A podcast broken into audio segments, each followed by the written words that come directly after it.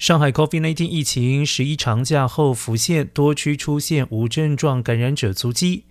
一大型商场由于出现了确诊者，防控单位扩大框列接触者，许多人一夜之间被框列为红码。官方没有说明波及人数有多少，民众推敲这座大型购物中心每天到访人数，因此估计恐怕有二点五万人在一夜之间被赋予了随身码红码，以限制行动自由，不能够搭乘地铁、网约车，也不能够前往工作或者是上学，仅能够配合居家隔离七天。